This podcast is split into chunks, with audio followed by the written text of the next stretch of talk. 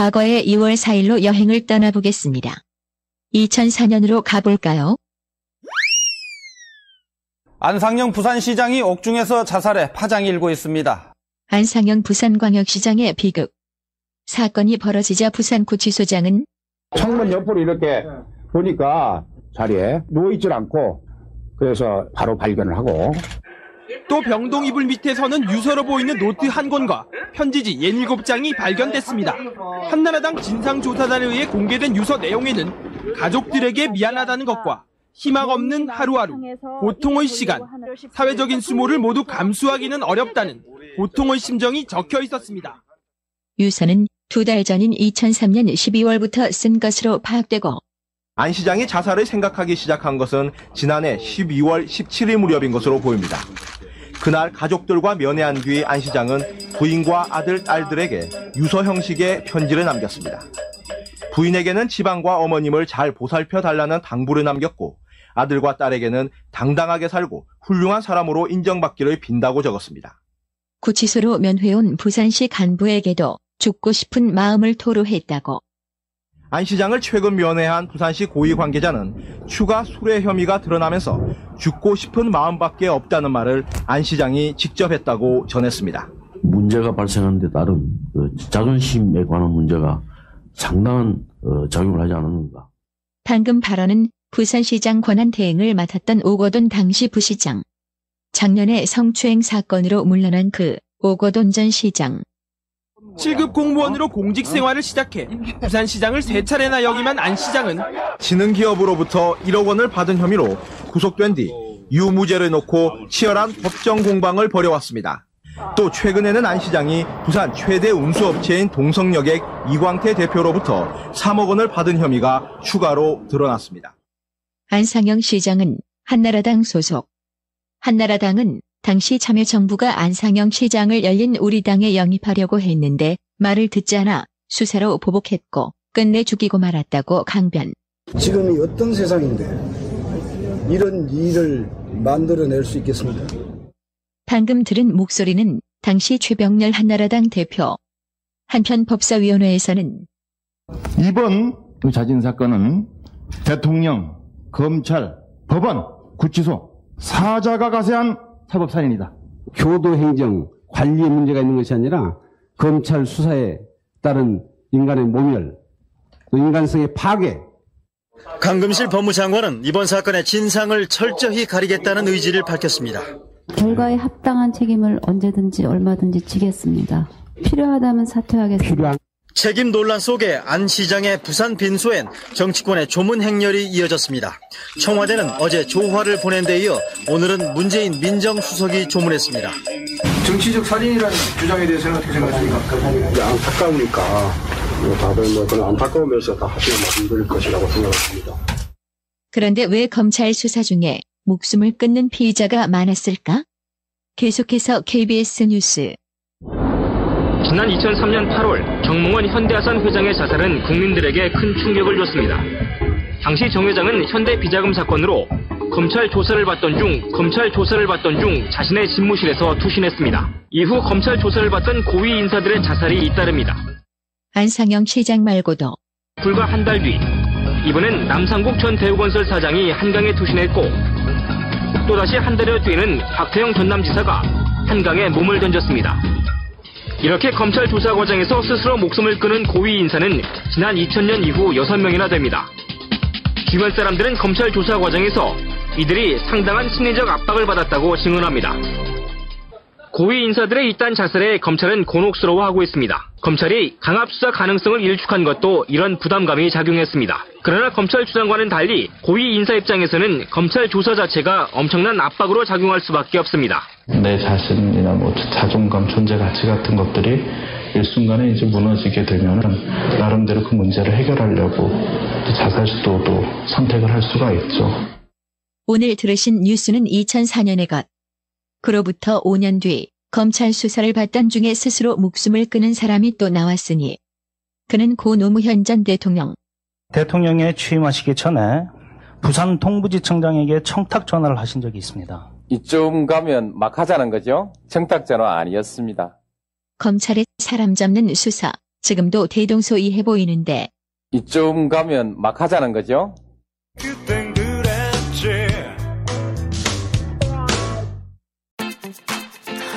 지희야, 너 왜 남자 로션을 써? 아, 이거 남자친구 건데 써보니까 너무 좋아서. 뭐가 좋은데? 부활초라는 신비한 식물에 multivitamin, 비피다, 락토바실러스, 히알루론산, witch hazel 등등 아낌없이 넣은 남자 올인원 로션이거든.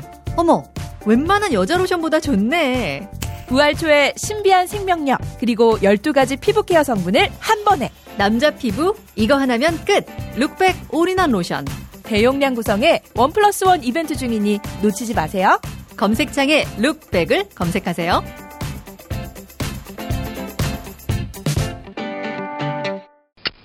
스피드 퀴즈입니다. 돌잔치, 칠순잔치, 가게 홍보, 체육대회, 창사기념일. 정답! 기념품! 아, 문제를 끝까지 들으셔야죠. 이럴 때 사용하는 판촉물이나 기념품, 답례품, 단체 선물 등을 취급하는 전문업체로서 국민을 위해 제대로 일하는 언론과 정당에 후원을 하는 판촉물 전문업체는 어디일까요? 정답! 네피알! 네? 어디라고요? 네피알! 네, 정답입니다.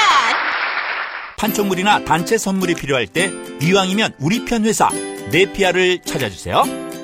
인터넷 검색창에 네피아를 치시거나 032-519-4800으로 전화주시면 친절하게 상담해드립니다. 그런데 상품은 뭔가요? 네피아를 가서 고르세요. 3만 가지가 넘는 물품이 있어요.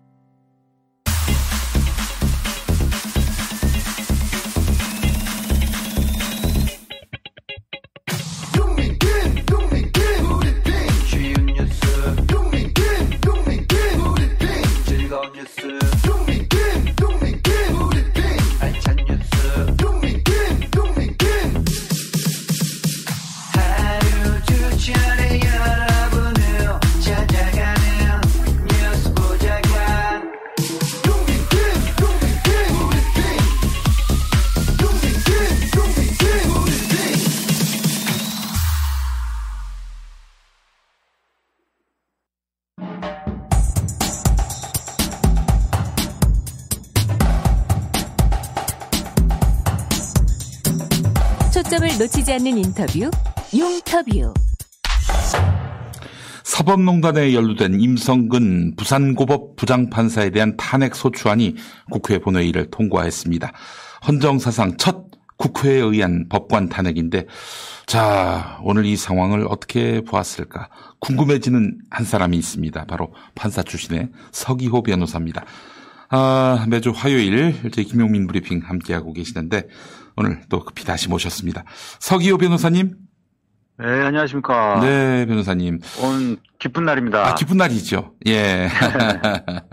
소감이 아, 속이 그러하시네요. 푸른합니다, 아주 그냥. 아, 속이 다 후련하시다. 아, 네. 그래요. 알겠습니다. 임성근 판사를 좀 알고 계시나요? 개인적으로는 모릅니다. 아, 모르세요? 예. 네. 근데 이런 임성근 류의 판사들이 많이 있습니까? 아, 사법농단에 연루된 그 판사가 당시에 네. 100여 명 가까이 됐었고, 네. 또 그 중에 66명은 검찰에서 비위사실 통보를 했지 않습니까? 네 네 네. 그래서 굉장히 많죠. 예, 음. 이 사법농단에 관련된 사람들이. 네. 그리고 어 이- 이미 몇몇 사람은 음. 어 작년에 네. 예, 임기 만료로 퇴직해버린 사람도 있고, 어허. 어, 좀, 좀 약간 사안이 약한 사람들은 이제 아마 사기서를 받아준 경우도 있었던 것 같습니다. 그래서 지금 다시 재판하고. 네. 예. 그러니까, 그래서 아직도 지금 재판 받고 있는 사람도 있고, 이거 예. 재판 받고 있었다면 10명이었죠. 근데 네. 지금 그 사람들도 다 탄핵 대상자들입니다. 음, 그렇죠. 그럼 앞으로도 더 탄핵할 수도 있겠네요?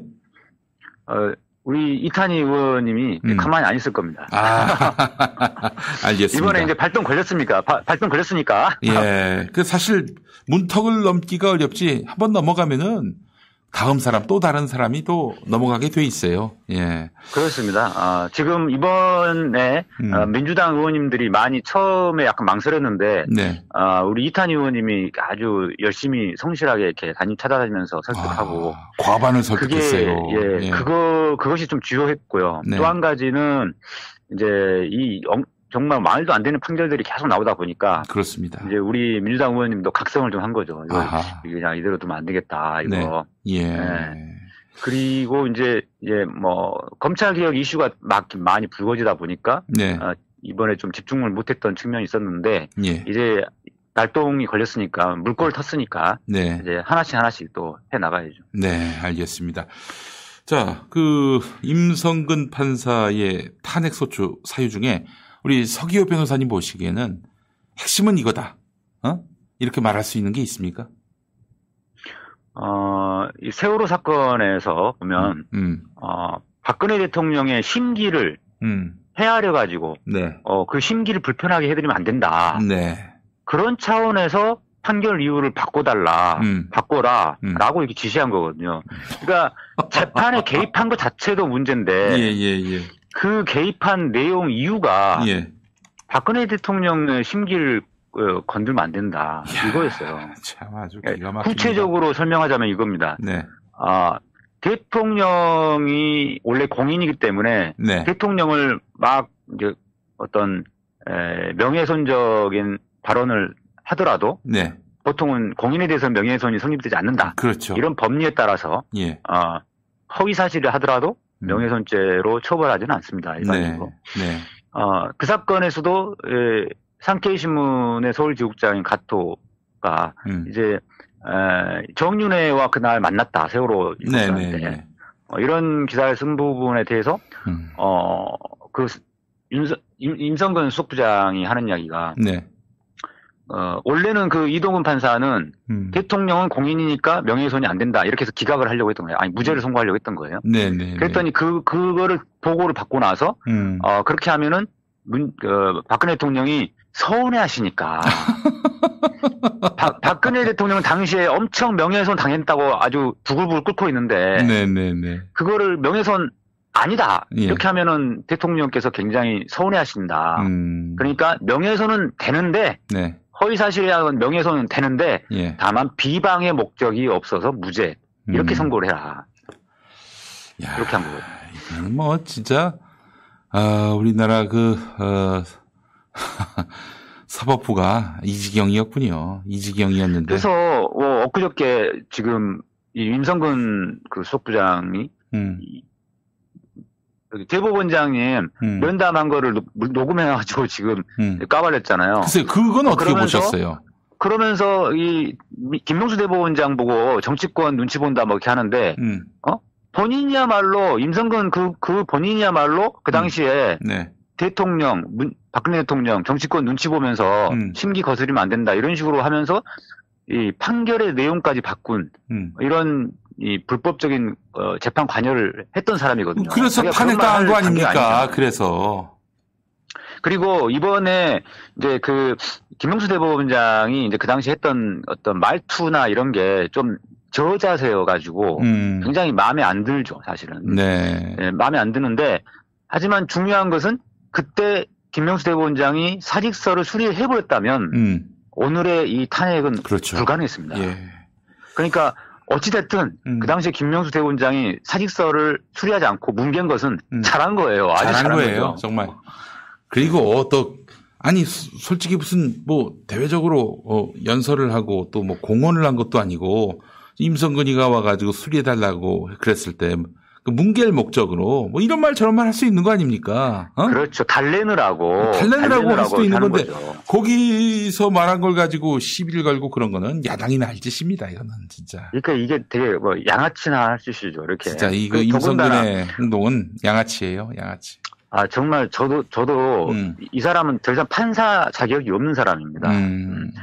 이번에 녹취록 공개한 거 이거 정말 본인 창피해야 될 일이에요. 본인이 부끄러운 일인데 지금 국민의힘 쪽에서는 김명수 대법원장 보고 부끄러운 일이다 이런 식으로 하고 있는데 반대죠. 네, 거꾸로죠. 그렇죠. 어, 어디다 대고 저기 그 일개 판사가 저 대법원장 앞에서 면담하러 가가지고 그 대법원장 어, 이야기를 녹음 녹취 따가지고 음. 어? 이거 갖고 있다가 네. 어 나중에 협박할 거 아니에요. 협, 협박하려고 했던 거 아니에요 이걸로. 그렇죠. 공갈범들이 나는 이야기죠 이거는 네. 하는 거죠. 그리고 또 한 가지 네. 보면은 그 당시 시점이 네. 작년 5월 달이에요. 네, 네, 네. 그러면서 그 당시에 자기가 뭐 몸이 아파서 음. 사직서를 냈다고 하는데 네. 그거 다 이 뻥이거든요. 이거 엄살 엄살이라는 것을 예. 대법원장도 알고 있었고 왜냐하면은 어, 예. 어 4월 달에 작년 4월 달에 총선에서 네. 이탄희 판사가 국회의원 당선됐지 않습니까? 네네네. 그러니까 이 임성우 판사는 나름대로 그때 음. 예, 머리를 굴린 거예요. 네. 어 이거 이탄희가 이거 이 탄핵 추진할 것 같다. 음. 더군다나 예, 180석 가까이 얻어버렸으니까. 그렇죠. 예, 예. 통과되는 거 아니야 이거는 무조건 나서기만 하면. 그러니까 말이에요. 본인이 그때 딱 감을 잡고 음. 어 꾀병을 만들어서 어 나 아프니까 사직서 낸다.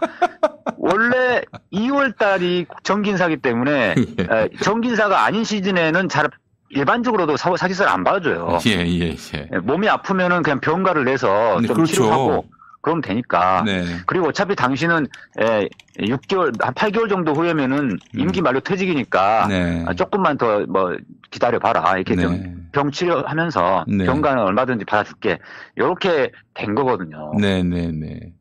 알겠습니다. 한마디로 자기가 꼼수를 부리려다가 네. 예, 이- 이번에 딱 탄핵 당하니까 음. 이제 억하심정으로 이제 품풀이 하는 거예요 김명수 의원한테. 네네. 자, 판사도 탄핵될 수 있다는 입법부의 에, 결정이 나왔는데요. 이게 판사 사회에 어떤 음, 교훈이 될 수 있을까? 이게 또 궁금해하시는 분들이 많습니다. 아 충분히 되죠. 아, 이 됩니까? 아. 판사들이요 예. 생각보다 아 소심합니다. 아. 간이 작아요 생각보다. 예. 자기들이 이렇게 단체로 조직적으로 움직일 때 음. 네, 법원이라는 울타리 안에 보호막 아래 숨어 있을 때나 음. 그리고 법정이라고 하는 그 권위에 숨어 있어 그럴 때 이렇게 좀 세 보이지 음. 에, 개인으로 돌아가는 돌아가면 이 음. 판사들은 다 아, 나약한 인간들이고 다 되게 소심합니다. 아. 예. 은근히 예. 약간 흔히 말하는 이제 안 좋게 표현하면 또 새가슴이라고. 소- 새가슴. 고- 공무원들이 새가슴이다 이런 예. 이야기들 하는데 예. 그래서 굉장히 지금 쫄, 쫄고 있을 거예요. 아, 네, 혹시 내가 될 수도 있다라는 그런 염려를 안겨준 것만으로도 어, 상당히 이번 국회의 그 결정은 에, 큰 영향력을 발휘하고 있다.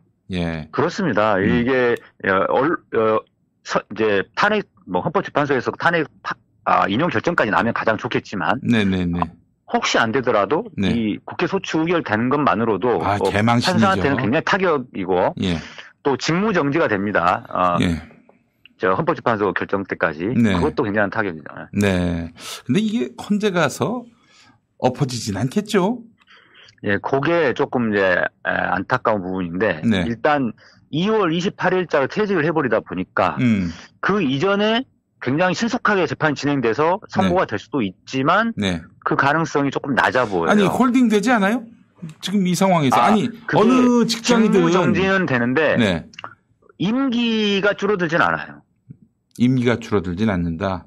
예를 들어서 윤석열 총장도 음. 당시에 아, 정지 2개월 만약에 정, 정직을 했다 또는 음. 뭐 이 직무정지가 됐다고 했을 때도 7월 달에 임기 만료되는 거는 그대로 변함이 없다는 거죠. 음. 임기 만료 시점이 9월 달로 미- 어, 늦어지진 않는다. 그러면은 혹시 변호사 기업을 할 수가 있어요? 아, 그러다 보니까 2월 28일이 지나면 음. 어, 그 전에 선고되면 좋지만 음. 그걸 지나버리면 어, 헌법재판소에서 음. 어, 결론을 어떻게 내릴지 이제 의견이 분분해지는데 네. 법률에 그 규정이 없어요. 그럴 때는 어떻게 해야 되는지. 아, 그래서 그래요. 어, 사직서라든가 해임은 할 수 없다라는 게 음. 받아들일 수 없다라는 게 국회법에는 있습니다. 네. 아, 그런데 어, 임기 만료로 자동 퇴직되는 경우는 음. 어, 거기에 대한 규정이 없어서 네. 어, 공무원 신분을 벗어났으니까 네. 불가능하다는 견해가 있고 음.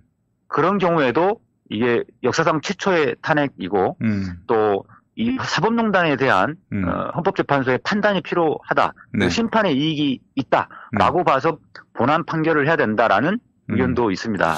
아니, 근데- 그런데 그 의견이 음. 아홉 명 중에 갈릴 것 같아요. 네. 변호사 협회에서 안 받아주면은 변호사가 못 되는 거 아닙니까? 어, 근데 탄핵 소추 의결만 돼가지고 음. 어, 헌법재판소에서 탄핵 결정까지 나지 않은 상태에서는 음. 어, 변협에서 그걸 거부할 명분은 없습니다. 일단 국회에서 탄핵 소추가 됐으니까 그 헌재 결정을 보고 판단하자 이렇게 미룰 수는 없는 거예요? 아, 임시적으로 네. 어, 곧바로 개업, 개업 신고하는 거는 이제 반려할 수 있죠. 그거는 음. 얼마든지 가능한데, 네. 그것은 뭐 한 2, 3개월 정도 수준이니까요. 음, 그 어, 만약에 이, 이 탄핵 재판이 네. 헌법재판소에서 3개월까지 가지는 않을 겁니다. 음, 예. 그렇다면 왜냐하면 이전에 3개월 박- 박근혜 전 대통령 그 저기도 3개월 만에 끝났거든요. 그렇죠. 근데 3개월 안에 어떻게든 뭐 결론이 나서 탄핵이 받아들여진다. 그러면 변호사 개업은 어려운 거 아니에요?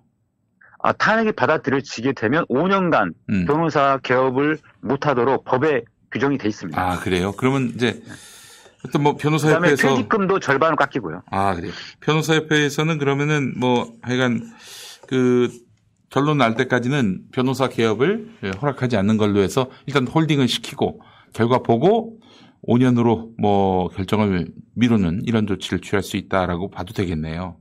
예, 그, 그런데 만약에 헌법재판에서 기각을 해버리거나 음. 각하를 뭐, 해버리면 예. 그때는 이제 예, 더 이상 변협이 예, 그걸 막을 방법으로 음, 그렇다면 이제 국회 탄핵 소추된 음, 판사 중 퇴직 예정자에 대해서 어떻게 할 것인지 이와 관련한 보안 입법이 이 뒤따라야 할 것이고 어 하여튼 뭐그 그렇습니다. 퇴직 거기서 아- 아홉 명 중에 여섯 명이 탄핵 찬성을 해야지 음. 예, 탄핵 인용이 되는데 네. 현- 현재 헌법재판소 재판관들의 성향을 봐서는 네. 어, 여섯 명은 조금 애매해요. 아 그래요. 세 명 정도는 제가 보기에 확실한 분들인데 네.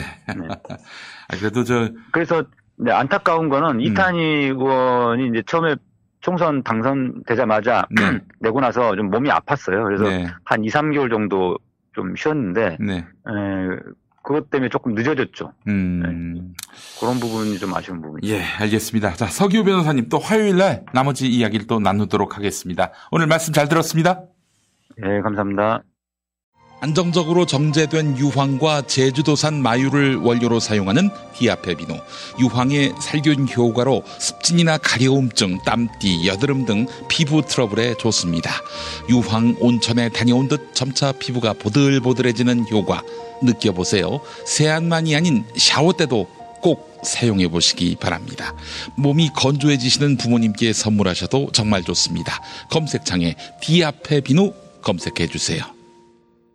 골반 잡자 바로 잡자 바디로직 허리 통증 바로 잡자 바디로직 거북 목도 바로 잡자 바디로직 마스크가 일상이 된 요즘 몸은 멀어져도 서로를 위하는 마음은 가까워질 수 있도록 사랑하는 가족, 연인, 친구, 당신의 소중한 분께 바른 자세를 선물하세요. 이제 완벽하게 바로잡자. 우리 이제 그만 만나. 하나만한 이야기 이제 지겨워. 균형 맞춘다고 해서 저쪽에서 떠드는 이야기 터무니없고 한심해도 다 들어줬는데 이제 그렇게 해야 할 이유 모르겠어. 이제 끝내. 사람이 바른 목소리 내다가 불이익 좀 당하면 어때? 자기의 그 기회주의적인 태도 지긋지긋해. 이제 그만 봐.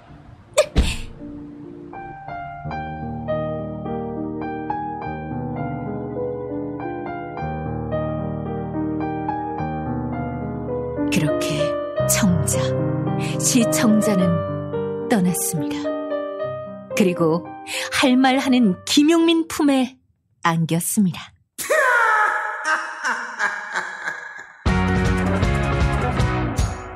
매일 오후 5시 5분부터 6시 58분. 김용민 브리핑.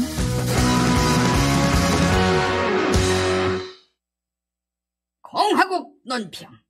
경애하는 지도자 윤석열 동지와 그의 사랑하는 아내 줄리 앙뚜아네트 동지께서는 강남 룸살롱에서 검사들에게 접대한 사실을 폭로한 김봉현에 대해 강도 높은 국가적 중대 조치를 취하실 계획을 표명하시고 윤석열 패밀리 검사들과 검찰에 달라붙은 껌딱지 언론에게 배신자, 뒤통수 때리기 전문가, 수다쟁이, 얍실이 김봉현에 대한 총공세를 지시하시었다.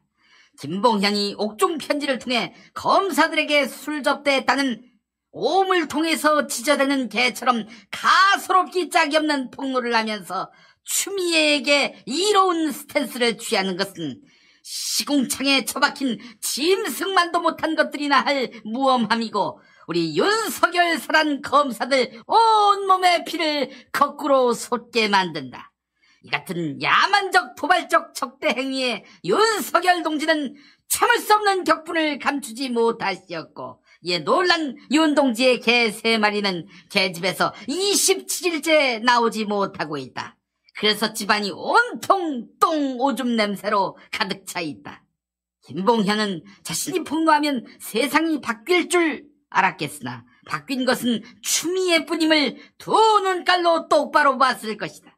이미 공화국 권력을 손에 넣으신 경애하는 윤석열 동지가 수사 기소권은 물론 재판권까지 한 손에 넣으신 마당에 세상의 진실을 폭로하면 윤 동지를 음해할 수 있다고 생각했다면 눈치가 코딱지만큼도 없는 등신 머저리 짓에 다름 아니다.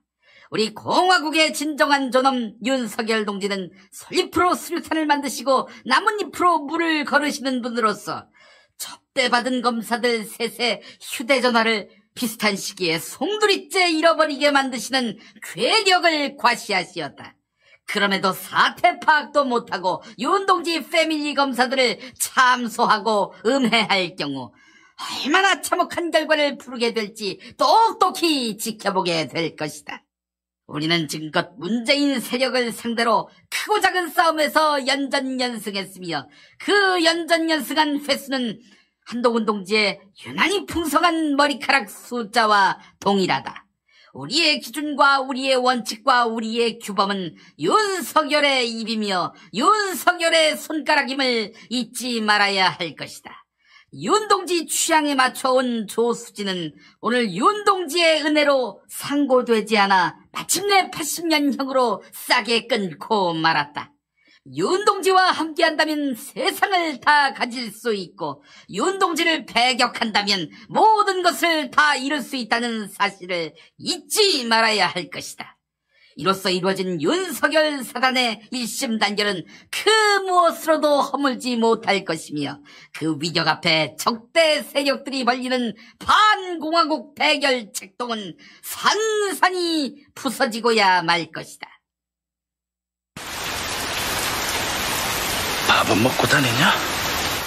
밥 먹더라도 대화는 하지 맙시다. 김용민 TV 이기자 코로나19 캠페인이었습니다.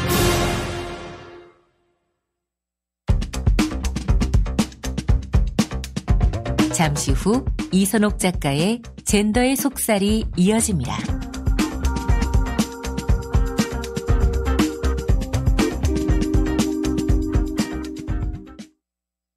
김용민입니다. 제가 책을 썼습니다. 마이너리티 이재명.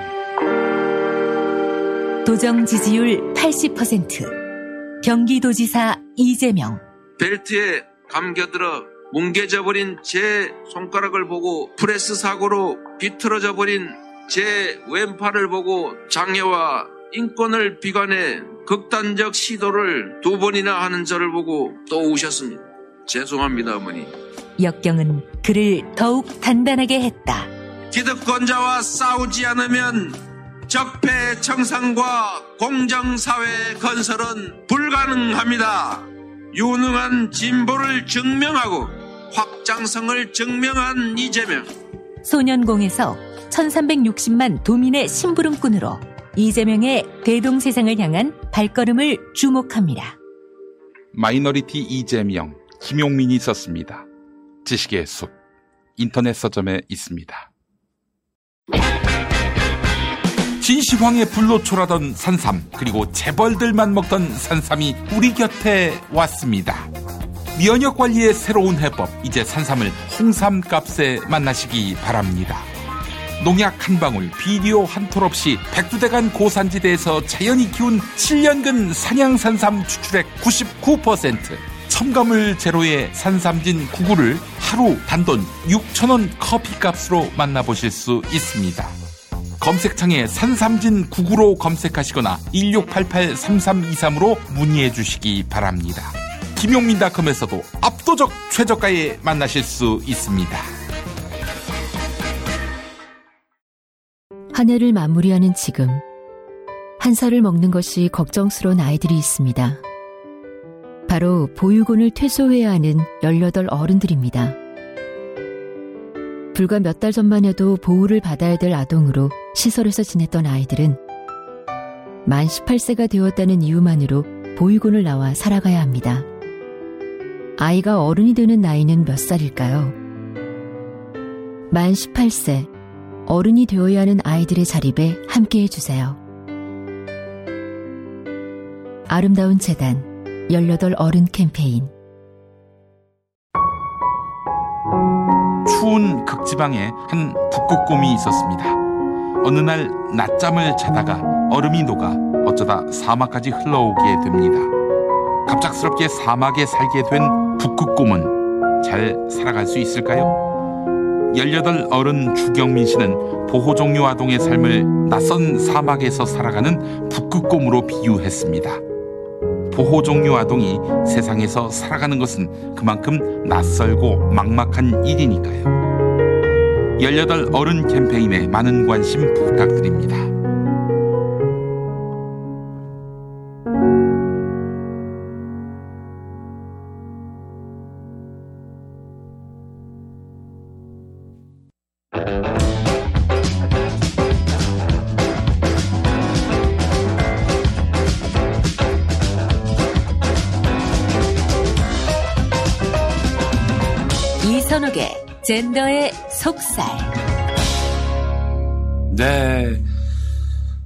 단단한 개인, 우먼스 플레인을 예, 만든, 네.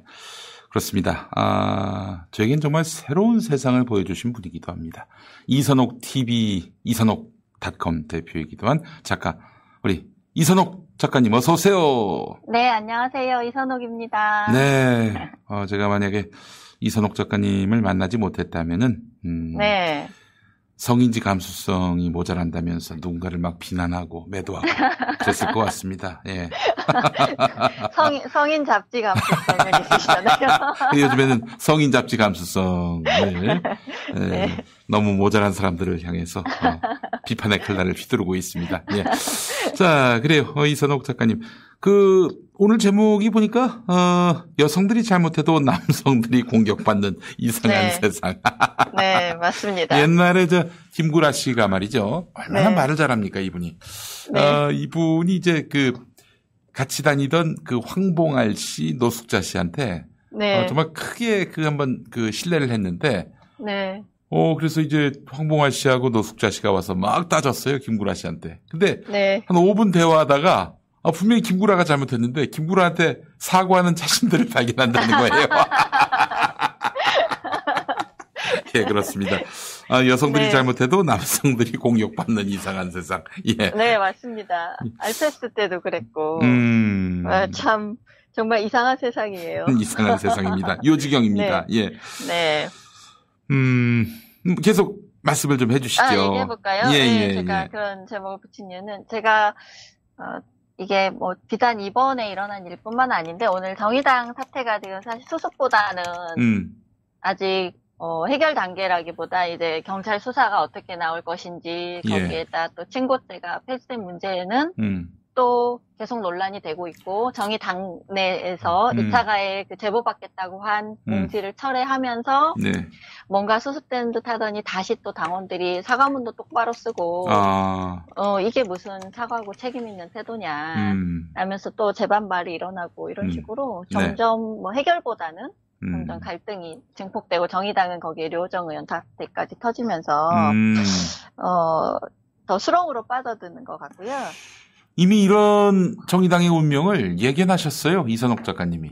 어, 사실 그렇죠. 음. 왜냐하면 이미 비례대표 선거 때부터 음, 이게 500표를 받은 당원이 3,000표를 받은 그 선거 후보보다 음. 높은 순위를 차지하는 수준 정도가 아니라 뭐 1번, 2번에 배치되는 이런 왜곡된 그 정치 조직이 된 거죠.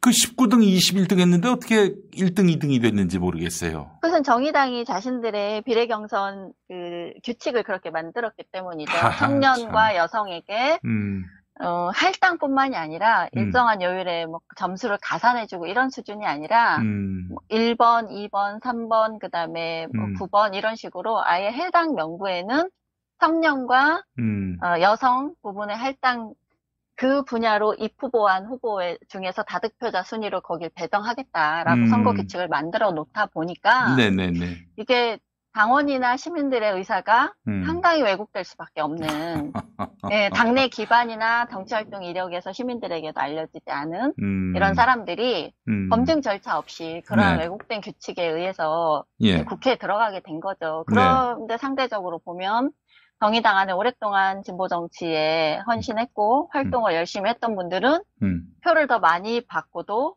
후순위로 밀려나서 결국은 당선되지 못하는 음. 이런 상태가 된 거죠. 김종철, 강상구가 바로 그런 뭐 사람들이죠. 어, 많죠. 음. 여러 명이 있고 뭐 음. 대시민 상대로 보더라도 예를 들면 박창진 후보나 뭐 음. 이자스민 후보나 해당 영역에서 어떤 상징성이 있는 분들도 음. 득표는 이분들보다 훨씬 많이 했음에도 네. 결국은 뭐 그렇게 되지 못하는 음.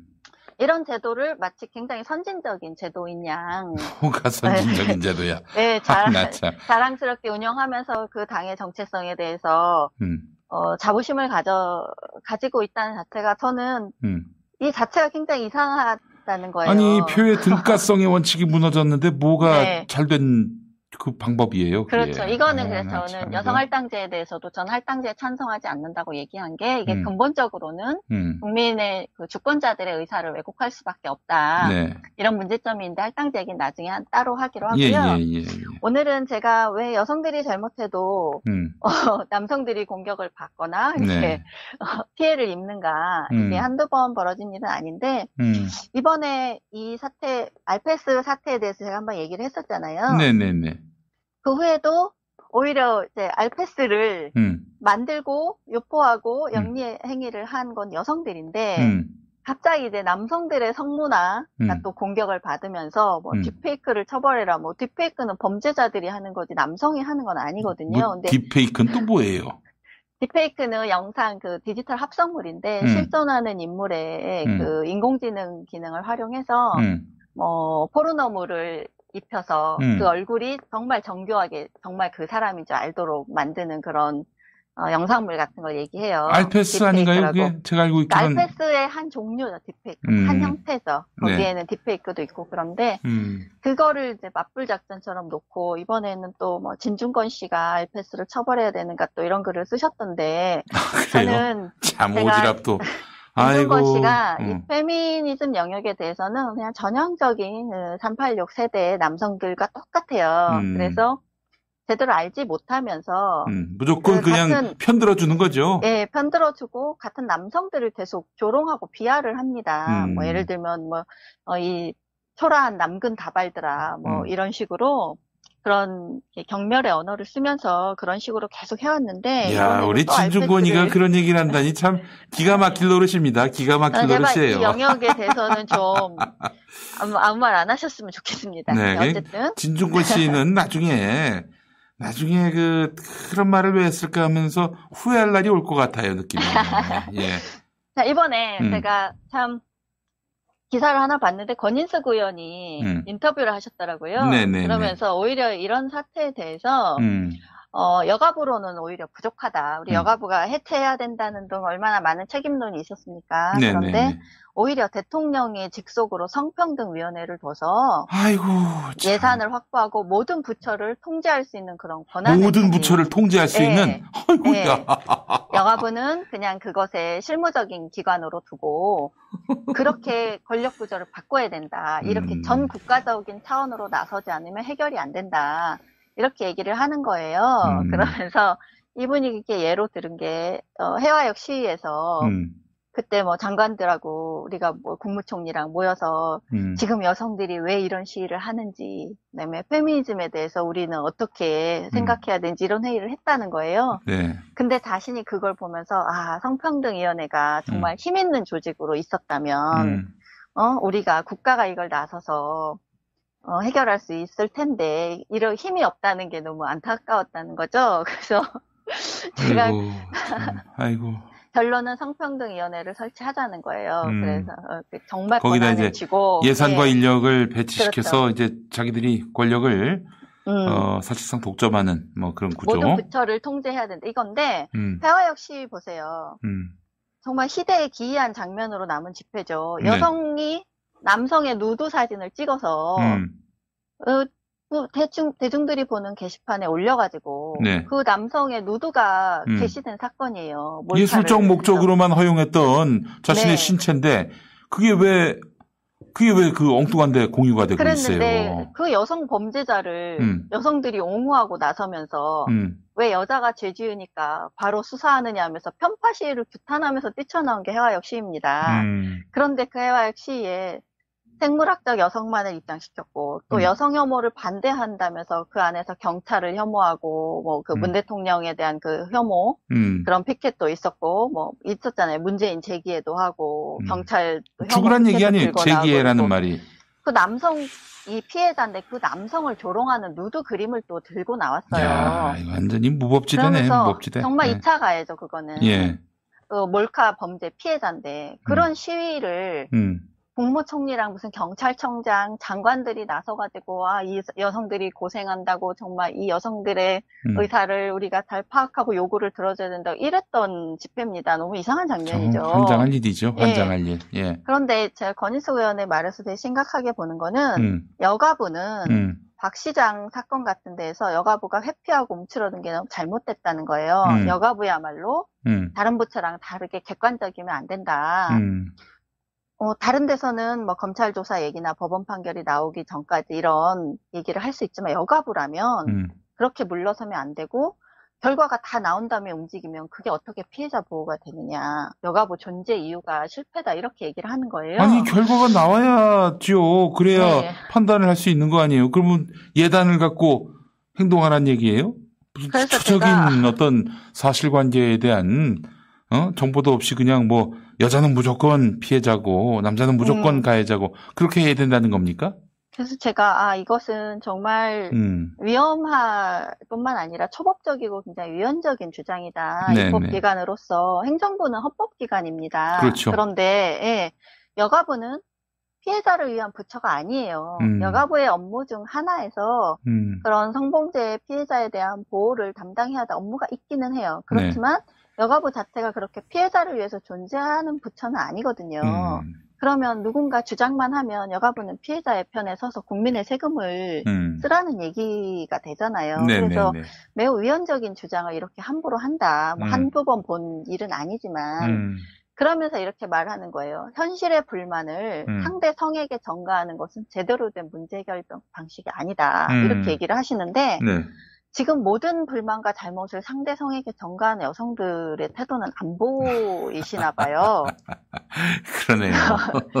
보세요. 음. 본인도 음. 세상 무서워졌다는 남성들이 음. 남성들 음. 엄살 떨면서 대체 뭘 바꿔야 될지 모른다. 음. 그리고 또 장영 의원 같은 경우도 음. 왜 그럴듯한 남자들도 여성 존중에 실패하는가 이런 말들을 했잖아요. 네네. 그러면 도대체 이거는 결국 남성의 문제라고 계속 페미니스트들은 주장해요. 알패스를 해도 남성들은 더러운 성문화를 즐기다가 그걸 들키니까 음. 여성들한테 이걸 되치기로 떠넘긴다. 음. 이런 식으로 결국은 남성의 문제라고 다 상대 성에게 잘못을 전가합니다. 네. 그런데 이런 건 안 보이는 거예요. 음. 마치 남성들이 어, 모든 잘못이 여성 때문이라고 하는 것처럼 지금 음. 남성들 주장하는 거 보면 보세요. 데이트 비용 얘기 나오면 같이 부담하자 하지 여자한테 내라고 안 해요. 음. 군대도 같이 가자고 하지 여자만 가라고 안 합니다. 음. 근데 굉장히 페미니스트들이 그런 걸 많이 왜곡을 시킵니다. 근데 음. 이번에도 보세요. 장혜영 의원이 나는 내 의사는 형사처벌 원치 않는다. 그래서 고발하지 말아달라고 했습니다. 그런데 피해자의 의사에 반해서 고발하는 것은 매우 부당하다라고 강력하게 음. 의사를 표현했고 정의당도 마찬가지였습니다. 네네. 그러면 정의당과 이 장혜영 의원의 이중적인 행동이나 형사 절차를 무력화하고 있는 이런 행위들에 대해서 음. 페미니스트들이 어떠한 궤변을 늘어놓으면서 지금 옹호하는지 음. 그걸 제가 사례를 쭉 적었었는데 오, 예, 예. 되게 많습니다. 그런데 지난번에 예전에 정의당은 오거돈 시장 사태가 났을 때도 그 피해자는 고발을 원치 않았어요. 음. 그런데 정의당은 성명서를 발표해서 음. 엄정하게 고발 조치하라고. 음. 성폭력은 음. 개인의 문제가 아니다. 그 피해자 너손 떼. 네.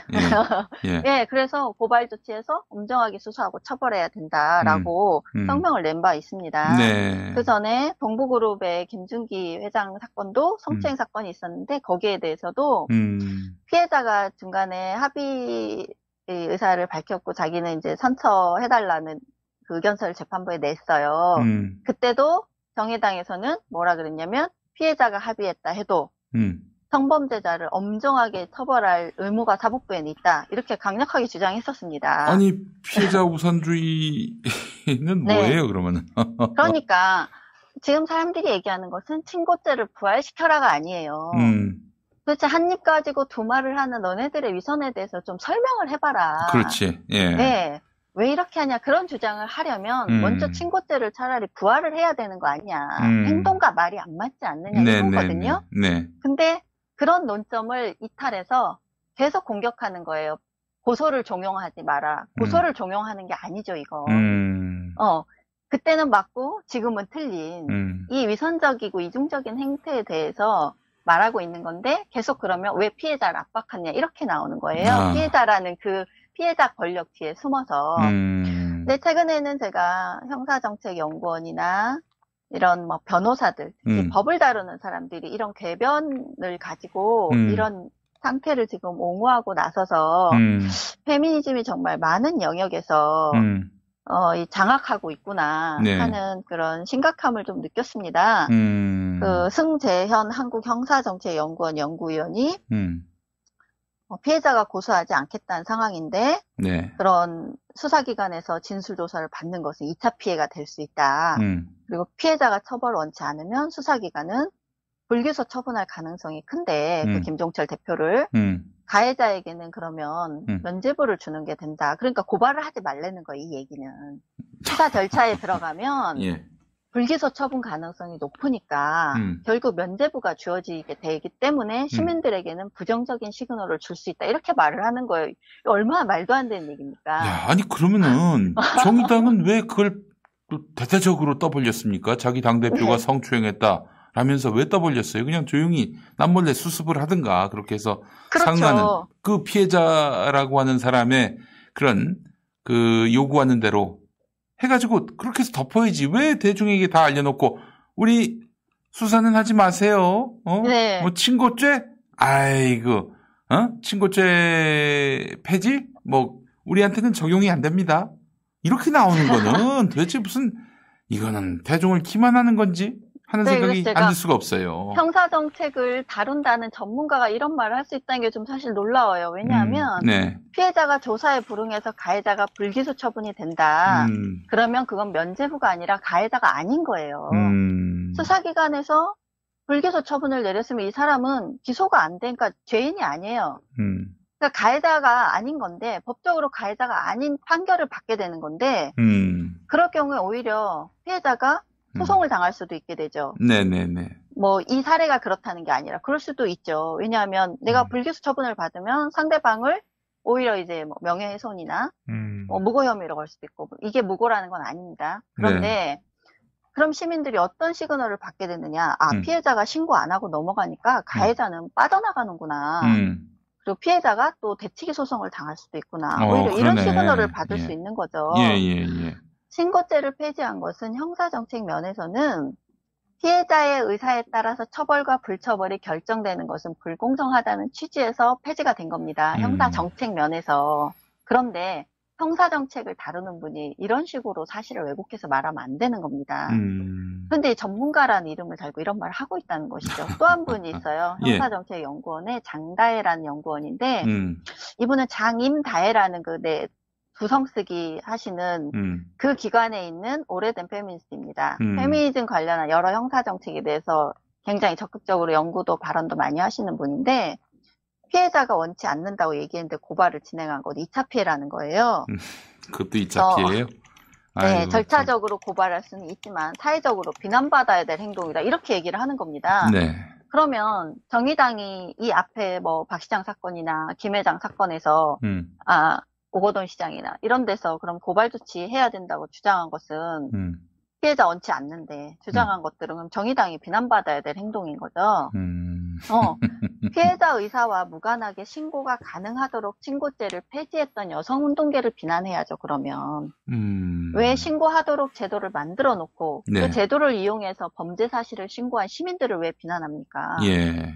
이건 형사 정책을 다루는 사람으로서 할 수 있는 얘기가 아니에요. 네. 페미니스트면 이렇게 말할 수 있어요. 음. 그러니까 이 직업적인 전문가로서 정체성보다 페미니즘에 빠지며 이런 말을 합니다. 음. 그것도 뭐 다른 변호사들도 또 이런 얘기를 하는 거예요. 음. 피해자를 피해자에게 고소해야 한다는 모습을 강요하는 게 아닌가. 음. 친고죄 논란으로 본질을 흐리기보다 피해자 의사를 존중해라. 이게 김재희 변호사라는 분이 하신 얘기입니다. 네. 그런데 피해 회복에는 각기 다른 모습이 있죠. 말씀대로 음. 친고죄가 있었을 당시에 음. 여성들이 그 가해자랑 합의를 보고 내가 적절한 보상을 받고 고소하지 않기로 했다거나 혹은 고소를 취하하거나 음. 했을 때 그 해결 방식 또한 음. 어떤 여성들에게는 그냥 피해 회복이에요. 네. 그럴 수 있죠. 어떤 여성들에게는. 음.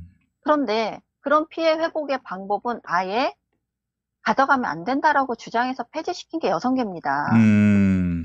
그런데 현행 법체계는 성범죄 그 처벌법이 보호하는 그 법익이란 게 있어요. 법체계에서는 네. 보호법익이 무엇이냐 이렇게 묻거든요. 음. 그러면 이게 성범죄 보호법은 처벌법은 성적 자기 결정권이 보호 법익입니다. 음. 그런데 성적 자기 결정권을 이 현재 법체계는 어떻게 보호를 하느냐? 음. 성범죄자에 대해서 국가가 주도해서 네. 그걸 처벌해서 국민들의 성적 자기결정권을 보장하는 것이 진정한 피해 회복이다. 이게 지금 친고죄 폐지단 형사법의 논리예요. 성폭력 음. 처벌법에. 예. 그걸 주장한 게 여성운동계고요. 음. 아무도 지금 피해자에게 고소하라고 강요하지 않습니다. 그렇죠. 다만 그 신고한 삼자를 비난하는 것은 모순된다고 말하는 것이고 음. 지금 이런 분들이 오히려 모순된 주장으로 본질을 흐리는 것이죠. 예. 그래서 뭐 너무 많았고 뭐 신지혜 음. 유명한 또 페미니스트죠. 음. 한국 그 여성 저- 정치 예. 예, 네트워크 대표. 그 녹색당 이 있었던 분 아니에요? 예, 맞습니다. 이 양반이 지금 자기도 성폭력 피해자로 음. 소송 중이에요. 네네네. 그래서 아마 상대방이 유죄 판결을 1심에서 받았다고 제가 알고 있는데, 음. 저는 그건 잘 모르겠고, 네, 어, 박원순 시장, 음, 이후에, 네. 박원순 더러워, 이런 팻말을. 맞아요, 맞아요. 하여튼 네, 네. 그걸 잊을 수가 없습니다. 아마 영원히 아. 못 잊을 것 같아요. 네, 예. 그때 열심히 활동하신 분이죠. 그런데 조사받는 게 수사기관에서 조사해서 성폭력을 다시 상기해야 되고 그런 음. 조사받는 자체가 피해자에게는 고통스러운 시간이다. 피해자에게 이런 말한 거예요. 음. 그럴 수 있죠. 그런데 그런 고통을 감내하더라도 이 땅에 성폭력이 사라지고 피해 여성들이 회복될 수 있도록 용기 있게 신고하고 피해를 알리자던 게 바로 페미니스트들입니다. 네. 신지혜 씨가 활동하고 있는 페미니스트들. 피해자가 진술하지 않고 어떻게 범죄자를 처벌합니까? 음. 불가능한 일이죠. 네. 그런데 그 수사기관의 조사 과정이 피해자에게 피해니까 음. 그거를 하면 안 된다? 이렇게 말할 수는 없는 거잖아요. 음. 그리고 또 한국 여성 변호사의 서혜진 변호사는 음. 신고죄를 부활하자는 거는 성범죄를 사소화하려는 의도다. 피해자가 신고를 안 했다고 해서 왜 신고 안 하냐. 음. 어, 신고죄로 돌아가자는 거냐. 이런 것은 논점 이탈이다. 이렇게 말한 거예요. 네. 그러니까 안한 말을 자기들이 붙여서 음. 상대방에게 책임을 돌리는 거예요. 독심술로, 독심술로. 네, 친고죄 부활하자고 누가 하고 있습니까, 지금. 음. 그 하태경 의원도 친고죄 부활이 아니에요. 정의당, 그러면 음. 당신들이 지금 원하는 건 친고죄 부활이냐. 음. 정의당을 향해서 묻는 거예요. 네. 행동은 지금 친고죄를 부활하자는 건데, 그럼 먼저 그거 부활을 요구하든지, 음. 이거거든요. 그런데, 신고죄에 해당하는 행동을 하면 먼저 일관성 좀 가지라 이 음. 얘기를 의도적으로 지금 논점을 이탈시키고 있는 거죠. 네. 그렇게 말한다는 논리라면 오히려 지금 장영 의원하고 정의당 그리고 페미니스트들이 성범죄를 오히려 사소화하고 있는 거죠. 어, 그렇네요. 어, 내가 내가 음. 괜찮으니까 이거는 그냥 덮어라고 얘기하고 있는 건데 음. 그래서 정말 논점 이탈 누가 하는지 그리고 음. 또 오늘의 또 백미 주장이 있습니다. 이수정 경기대 음. 아, 교수님. 이수정, 예. 네. 그 제가 국민의힘. 네. 네네. 이 많은 인터뷰에 그 논리가 없는 논리가 모순적인 개변들 중에서 이수정 교수 거를 제가 최고라고 음. 좀 평가를 했습니다. 네네네. 왜냐하면 성범죄 친고죄 폐지는 필요하다. 음. 왜냐하면 뭐 어린이나 장애인 등 약자를 위한 부분도 있으니까. 음. 그래서 친고죄 폐지는 계속 이어져야 한다는 거예요. 음. 그런데 2차 가해를 막기 위해서는 단계를 나눠서 다루는 것도 또 좋겠다. 단계가 생깁니까? 네, 이렇게 얘기를 하는 겁니다. 그러면서 뭐라고 얘기하냐면 강간이나 성추행 등 강력 사건은 음. 피해자가 신고 없어도 가해자가 처벌받게 하되 단순 접촉은 명확한 판단이 가능한 음. 성인에 한해서 친고죄를 적용하다 이렇게 말한 거예요. 음. 근데 이거는 어, 안 맞는 말인 게 왜냐하면 친고죄는 친고냐 비친고냐로 구분되지 단계별 적용이란 게 가능하지 않죠. 그런 얘기 처음 들어봤어요. 예, 예. 그러니까 음. 만약에 단계별로 적용을 한다면 그거는 친고죄가 기본이고 음. 거기에서 단계로 적용을 한다는 거죠. 왜냐하면 친고가 있으니까 음. 어, 떤 단계에선 친고를 적용하면 그건 친고죄가 있는 거예요. 음. 근데 친고 어, 친고죄는 없는데 기본적으로 없어야 되는데 음. 단계적으로 적용하자 이게 앞뒤가 안 맞는 말인데 네. 더군다나 이 말 자체도 또 안 맞는 게 음. 강간이나 성추행 등 강력 사건은 비친고죄로 하고 네. 그다음에 경미한 사건은 단순 접촉은 음. 친고로 하자. 이러려면은 입법을 다시 했어야 되는 겁니다. 그렇죠. 이 내용으로 입법을 해야 되는 거예요. 음. 그런데 지금 친고죄는 유지하면서 단계별로 적용을 해보자. 이건 말이 안 되는 소리고 오히려 입법 주장을 강하게 하셔야죠. 그러면 그 자기들의 주장에 얼개를 네. 맞게 하려고 뭐 단계를 만들고 네. 선후를 만들고 세대를 나누고 아이고 참 고생들 많으십니다. 그러니까- 그 뭐, 뭐 모순된 주장을 수습하기 위해서 참 그러니까 고생들이 많아요. 예. 그거를 막 옹호하려니까 자신들이 다 논리도 없는 막 그런 개변들을 막 동원해야 되는 거예요. 네, 네, 그런데 이 말 자체도 안 맞는 게 경중을 누가 판단합니까? 음, 수사기관에서 음, 예를 들면 이 사람이 음. 나는 지금 강간 직전까지 갔다라고 주장하면 일단 네. 그 사건은 중죄로 다루고 음, 누가 그럽니까? 음. 그 누가 판단할 수 있습니까? 네. 지금 현행법에서 강제추행에 해당하는 음, 행위 태양의 종류가 정말 음, 단순 접촉부터 음. 어, 강간 직전의 행위까지 강제추행은 정말 스펙트럼이 넓어졌어요. 그렇죠. 예. 예전에는 중한 범죄가 강제추행이었는데 지금은 아닙니다. 음, 곰탕집 사건도 보셨잖아요. 네. 엉덩이를 옮겨 지었는지 어떻게 보면 아닌 것도 같고 그 여, 뭐 1, 2초 사이에 음. 그런 접촉이 강제추행죄가 됩니다. 음. 그런데 경중을 저 사람이 나의 엉덩이를 움켜쥐었다고 말하는 거랑 엉덩이에 닿은 것 같다라고 말하는 거랑 그러면 움켜쥐었다고 하면 강력사 강제추행이니까 단계가 높은 중범죄고 그냥 만진 그냥 단순히 만진 것 같다라고 하면 경범이니까 이거는 친고라고 이런 구분을 누가 할 수 있냐는 거예요. 음, 그러니까 이게 형사법 체계를 좀 아는 분이라면 네. 이렇게 말할 수가 없어요. 음, 이분이 예전부터 형사법 체계를 잘 모르면서 말을 좀 쉽게 하시더라고요. 네. 내용에 대해 전문성이 떨어지는데 음, 원래 범죄 심리학을 전공하신 분이잖아요. 음. 그런데 형사법 체계에 대해서 좀 모른다는 느낌이 드는 말씀을 여러 차례 하시는 걸 제가 봤는데 음, 이런 게 사실 말이 안 되는 얘기죠. 음, 그래서 제가 자기 말 안에서 안 맞는다는 게 친고죄 폐지는 이어져야 한다면서 친고죄 부활을 주장하고 있는 이 음. 말 안에서의 모순 음. 그런 말에 오히려 정말 혼란스럽고 정작 친고죄 부활론자는 지금 이수정 교수 같은 분인 거예요. 이분은 지금 어, 경범죄는 친고죄 적용하자고 하는 거잖아요. 예, 예, 예. 그런데 비난 엉뚱한 사람들이 듣고 있는 거죠 지금. 음, 그러니까 자기들 안에서라도 좀 저는 제발 입 좀 맞추고 왔으면 좋겠어요. 네.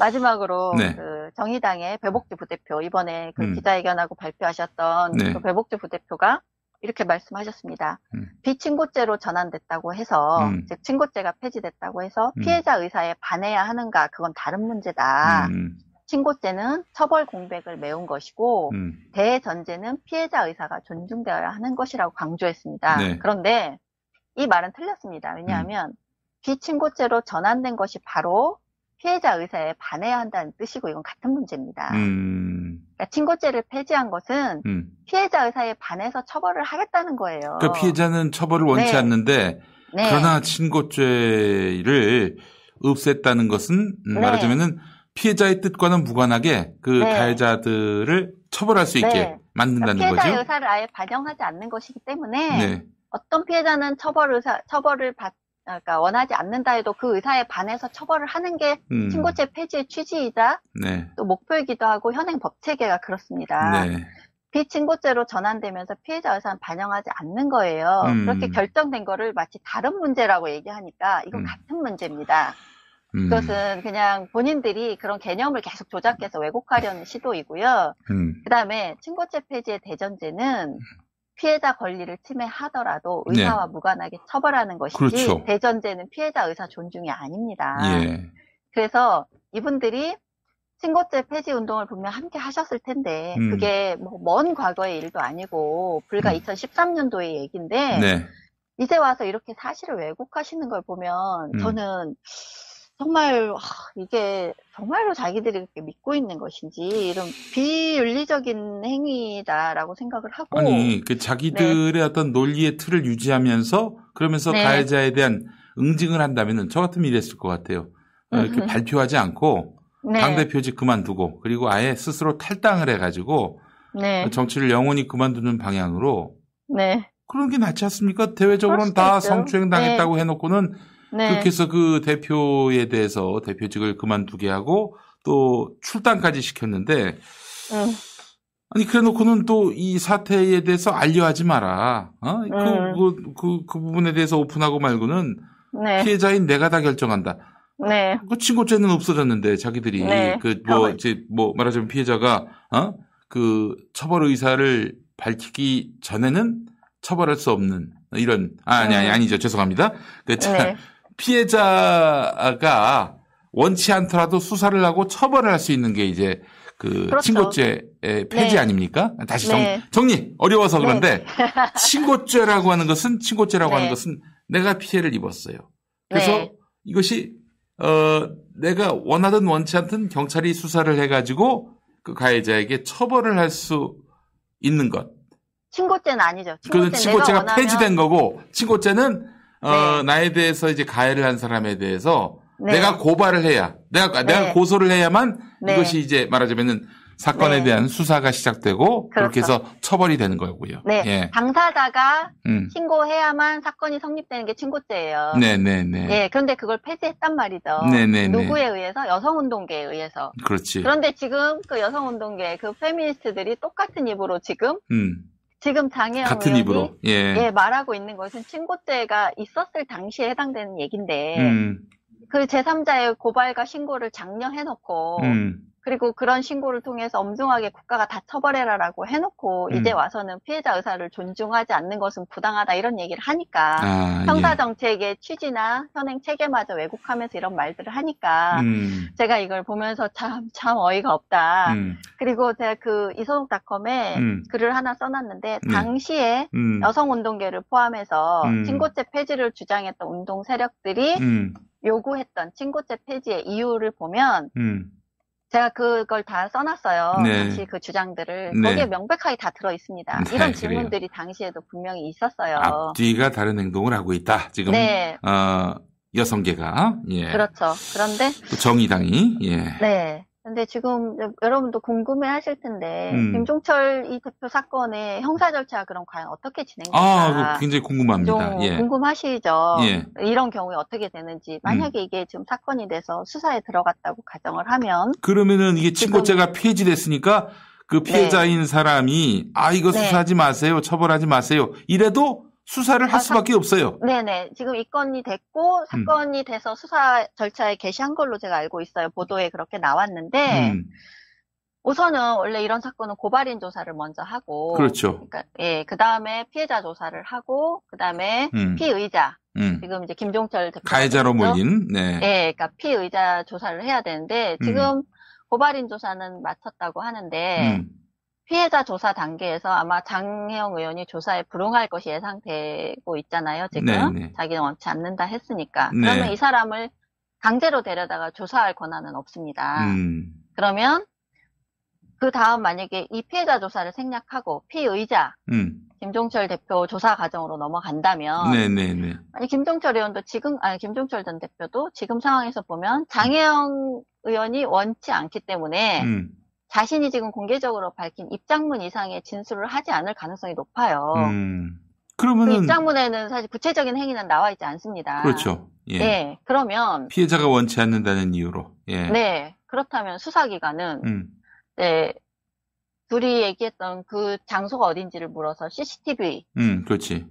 그다음에 뭐 목격자 탐문 같은 증거 조사를 할 수 있죠. 그렇죠. 그런데 과연 현역 의원이고 음. 조사를 원치 않는다는 강력한 의사를 지금 계속 표명하고 있고 음. 조사하지 말라는 이런 전 여론의 압박이 존재하고 있는 이 상황에서 음. 이 수사를 얼마나 적극적으로 할지는 알 수 없습니다. 수사기관이. 음. 그렇죠. 그런데 만약에 그런 증거 수집을 했으나 증거 수집에 실패했을 경우 네. 그러면 이 사람의 혐의를 특정을 할 수가 없는 거예요. 음. 그러면 도대체 무엇에 대한 무혐의라고 할 건가? 음. 왜냐면 지금 증거 불충분으로 나오겠네요. 증거 불충분으로. 근데 이게 지금은 성추행이라고 특정하기도 매우 모호한 상태인 거예요. 음. 왜냐하면 제3자 그냥 고발은 있는데 그 고발의 근거가 다 이 사람들이 밝힌 입장문이 지금 근거잖아요. 네. 어떤 행동을 자기들이 본 것도 아니고 그럴 경우에는 일단 피해자 조사를 못 하니까 음. 피해자가 내가 어떤 피해를 입었다고 조사에 응해서 말을 해야 음. 그 혐의 특정을 할- 했는데 예. 그 혐의 특정이 되어야 그 혐의에 대한 무혐의 음. 뭐 혹은 증거불충분 이런 식으로 불기소 결정을 내릴 수가 있는데 지금 그 자체도 매우 모호한 상태입니다. 아, 그럼 어떻게 됩니까? 네, 그래서 제가 이 상황을 정말 객관적으로 보면 공당의 대표와 음. 입법기관인 국회의원이 국가의 형사법 체계를 사실상 무력화시키고 있는 상황인 음, 거예요. 그러네요. 예. 네, 그거를 지금 온 페미니스트들이 좀 음. 옹호하고 있고, 이 국가가 지금 이 수사기관이 어떻게 나올지가 지금 관건인데, 수사권 조정 때문에 지금 1월 달부터는 수사 종결권과 기소 결정권을 경찰이 이제 가지게 됐습니다. 음. 이 사건을 기소로 넘길 것인지 아닌지 종결을 경찰이 할 수 있어요. 근데 음. 경찰이 과연 이 사건을 어떻게 마무리할지. 아이고, 뭐, 둘 다 협조하지 않는다면은, 이건 뭐, 결론을 네. 낼 수가 없죠. 그 기소할 수도 없고, 또, 네. 결국 불기소로 갈 것이고, 증거 불충분으로 나게 될 것이고, 만약에 이런 결과가 네. 나오면 어떻게 되는 거예요? 그럼 그게 끝인 거죠. 끝인 거예요? 그럼 김종철은 네. 뭐가 되는 겁니까? 뭐, 근데 전 김종철은 지금 피의자, 가해자로 몰렸기 때문에 만약에 수사 때 협조하지 않으면 뭐 네. 여러 가지 불이익이 또 발생할 가능성은 없습니까? 그거는 지금 피해자 조사가 선결이 되어야 음. 보통은 또 피해자가 적극적인 진술을 해야. 내용에 따라서 이제 피의자를 불러서 음. 그 진술을 대조해 가면서 그 혐의를 추궁하고 음, 조사를 할 수가 있는 건데 네.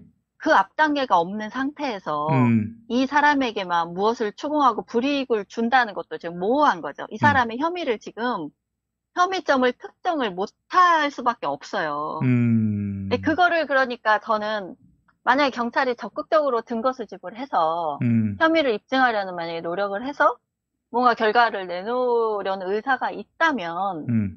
뭐 또 어떻게 진행될지 모르겠지만 음. 그럼 지금 그런 상황이 아니니까 이게 어떻게 굴러갈지 참 모르겠습니다. 모르겠지만 원래 형사 절차에서는 그렇다. 근데 이 음. 사건이 매우 지금 예외적인데 국민적 관심은 높고 경찰로서도 참 곤혹스럽지 않을까 수사기관으로서도 그런 음. 상황이 아닐까 싶습니다. 참 정의당 웃기는 당이네요. 웃기는 네. 당입니다. 예, 그래요. 그, 저 요정 씨뿐만이 아니라 지금 정의당이 그래서 뭐 음. 내용뿐만이 아니라 전 국민들 앞에서 매우 부끄러운 상태가 됐는데 음. 제가 마지막으로 묻고 싶은 게 있어요. 음. 아우, 시간이 너무 많이 됐네. 네. 정의당이랑 장혜영 의원이 주장한 그리고 지금 페미니스트들이 일제히 옹호하고 있는 이 공동체적 해결 방식. 음, 그러니까 경찰이 네, 성공했습니까? 개입하지 않고 공동체 안에서 다 네. 해결하는 방식. 네, 예, 이 방식이 마치 굉장히 좋은 것처럼 예. 음. 훌륭한 방식인 것처럼 막 칭찬하고 뭐 음. 새로운 가능성을 받고 정의당이 자랑스럽다 뭐 이런 말들이 막 나오는데 아, 그런 말도 나와요? 예, 나옵니다. 어, 페미니스트들이. 지금 그런 얘기 많이 씁니다. 예. 그런데 도대체 공동체적 해결이 뭔지 음. 그리고 그래서 성공했는지 음. 정작 그 당 안에서도 당원들이 반발해가지고 2차 가해 수집도 중단을 하고 지금 당이 엉망이 됐는데 네. 탈당을 하고 예. 무엇이 공동체적 해결이라는 겁니까? 음. 예. 그리고 지금 당원들 내부에서도 형사 절차에 협조해서 결과를 받아야 된다. 그래서 국민 앞에 투명하게 밝혀야 된다라는 응원들이 많습니다. 네. 요구들이. 예. 당 지도부 안 따르고 있잖아요. 음. 그럼 여, 여기에서 말하는 공동체라는 게 도대체 음. 페미니스트와 음. 장혜영 의원과 음. 당 지도부가 별도의 공동체인 것인가. 음. 나머지 당원들은 아니고. 음. 그래서 참 저는 할당제에 대해서도 참 다시 한번 생각해 보게 됐고 음. 한 나라의 이런 형사 절차나 형사법 체계를 음. 무력화시키고 있는 이런 입법 기관으로서 혹은 공당으로서의 행태 이런 것에 대해서 개탄하지 않을 수가 없고 음. 여러분 또 한 번 확인하셨을 테지만 음. 페미니스트들은 그들이 주장하는 말이 옳아서 힘을 갖는 게 아닙니다. 음. 힘을 가졌기 때문에 우리는 그 사람들의 말만 지금 들을 수밖에 없는 거예요. 음. 저 인터뷰에 응한 저 8명 되는 사람 중에 단 하나 다른 의견이 없습니다. 네. 그것에 비판적이거나 논리적인 말은 우리가 들을 수가 없어요. 음. 저런 매체들은 다 페미니스트 말만 실어주고. 전문가의 마치 멘트처럼 인용을 해주니까 음. 옳아서 힘을 가진 게 아니라는 거. 음. 네, 힘을 가졌기 때문에 저렇게 마음대로 왜곡해도 지금 어쩔 수가 없다는 거. 음. 그걸 또 여론이라고 국가기관들은 압력을 받고 이런 상황이라는 겁니다. 그런 상황을 좀 정확하게 보셨으면 좋겠습니다. 네, 그래요. 시간이 너무 많이 아, 예, 예, 아니, 어떡하죠? 중요한 얘기라서 아마 뭐, 우리 네. 그 방송 들으신 분들 중에는, 어, 끝까지 들으신 분들도 꽤 계시고요. 아유, 세상에. 그 저는 뭐, 한마디로 정의하자면은 그들이 원하는 거는, 음, 정말 성평등한 세상. 이게 아니라 권력인 것 같습니다. 종합해 봤을 네. 때. 권력을. 권력이죠. 예. 그래서 모든 부처를 그 자기 휘하에 두는, 음, 젠더의 이름으로 그 휘하에 두는 그런 권력을 원하고 있어요. 예. 네, 권인숙 그 의원 주장처럼 성평등위원회 만들면 그 위원장 누가 하겠습니까? 음. 페미니스트가 했죠? 그렇죠. 그러면 거기서 예산 집행해서 만드는 정책들 다 음. 누가 또 거기 들어가겠습니까? 결국은 또 제가 말씀드린 페미 비즈니스 음. 또 페미. 비즈니스, 페미 네. 비즈니스. 예. 엄청난 예산입니다, 그게. 예. 지금 정말 권력이에요. 네. 권력이고 정치 투쟁이고 예. 그러니까 여기에 우리가 지금 속수무책으로 음. 다 보고 당하고 있는 것이죠. 이선옥 TV에 나오신 한 여성 노동자가 그런 말씀하시더라고요. 원래 네. 페미니스트였는데 어, 생각을 바꿨다. 왜냐? 네. 나의 그 어려운 처지, 예? 네. 이 직장 내 성불평등 문제에 대해서 페미니스트들이 관심이 없다. 자기들 네. 권력 확대하는 데에만 관심을 갖고 있을 뿐이다. 이런 얘기를 한 걸 보면서, 야, 참, 이거 뭐, 정말, 음? 그 공의로움 또 인간애가 전혀 없는 그런 아, 교회를 보는 것 같습니다. 아, 교회 네. 목사를 보는 것 같고요. 예. 아, 이게 무논리로 막 신봉하는 거 보면 정말 어떨 때는 이게 이 신념이란 게 음. 정말 종교처럼 작동을 하는구나. 음. 이런 생각이 들 때가 많아요. 이걸 지켜보고 있으면. 네. 왜저 사람이 저렇게까지 됐지? 막 이런 생각을 하면 음. 저도 뭐 한때 페미니즘을 받아들였던 적이 있으니까 음. 그걸 보고 있으면 아, 정말 무섭다는 느낌이 들 때도 있고 왜 이렇게 맹목적이 됐지? 음, 이런 그래요. 생각이 정말 많이 듭니다. 그렇습니다. 맹목적 네. 사고. 이거는 뭐 사실은 아무리 좋은 이념과 아무리 좋은 지향을 갖고 있다 하더라도 비판을 허용하지 않고 네. 어, 절대 권력화하는 순간 음, 맛이 가게 돼 있어요. 예. 네. 저, 이걸 마지막으로 그 용민 선생님이 페이스북에 쓰신 걸 봤어요. 네. 김종철 전 대표 예. 어떠한 결정이 나기까지 나는 개새끼로 생각하지 않겠다 이런 글 쓰셨잖아요. 음. 네. 그러니까 수사기관에서 만약에 무혐의 처분이 난다면 음. 김종철은 어떻게 되는 겁니까? 우리가 개새끼라고 할 수 있습니까? 그럼 음. 성범죄자라고 할 수 있습니까? 또 저 장혜영 씨가 만든 차별금지법 보면은요, 어, 형사적 책임이 다하면, 뭐 사실 그 교도소 나오는 것 뿐입니까? 어? 음. 무혐의 나오면은 그 사람도 그 처분을 받은 거니까 차별을 하면 안 돼요. 어? 보통 이거잖아요. 음. 우리는 피해를 입었지만 이 음. 사법기관이 음. 남성 권력이라서 음. 비록 무혐의를 받았지만 우리에겐 유죄다 이렇게 그동안 주장해왔잖아요. 근데 네. 이번 경우 같은 경우에는 음. 피해 여성이 사법 절차에 협조하지 않고 원치 않아서 결과가 나온 거예요. 음. 이게 묶여 있어요. 그러면 자기들도 그런 비난을 마구 할 수는 없는 거죠. 그렇죠. 예. 네. 아니 그저 예. 정말 이런 아수라장의 상태를 만들어 놓고 음. 계속 이런 그 왜곡된 주장을 펴고 있는 이 분들이 정말 이 사회에 대한 어떠한 책임이 있는가, 음. 우리 공동체에 대한 어떠한 책임이 있는가 이런 생각을 참 할 때마다 음. 저는 할당제 정말 없어져야 된다 생각해요. 네, 알겠습니다. 네, 제 결론은 자, 오늘- 얘기 나중에 또 한 주제로 해보도록 하겠습니다. 두 시간 반 동안 방송했습니다. 자, 아유, 죄송해요. 너무. 유익한 시간이었습니다. 예, 네, 예, 예. 자. 이선옥 작가님 다음 주에 뵙겠습니다. 네, 예. 고맙습니다. 네, 김용민 TV 김용민 브리핑 오늘 모두 마치겠습니다. 시청해 주셔서 감사하고요. 8시 반부터는 꼼찰 청장이 있습니다. 그때 또 뵙도록 하죠. 고맙습니다. 김용민 브리핑과 함께한 시간 어떠셨어요? 구독하기, 별점 주기, 댓글 달기, 후원하기로 응원해주세요. 이 방송을 유튜브 김용민 TV를 통해서도 만날 수 있는 거 알고 계시죠? 그럼 다음 시간에 다시 만나요.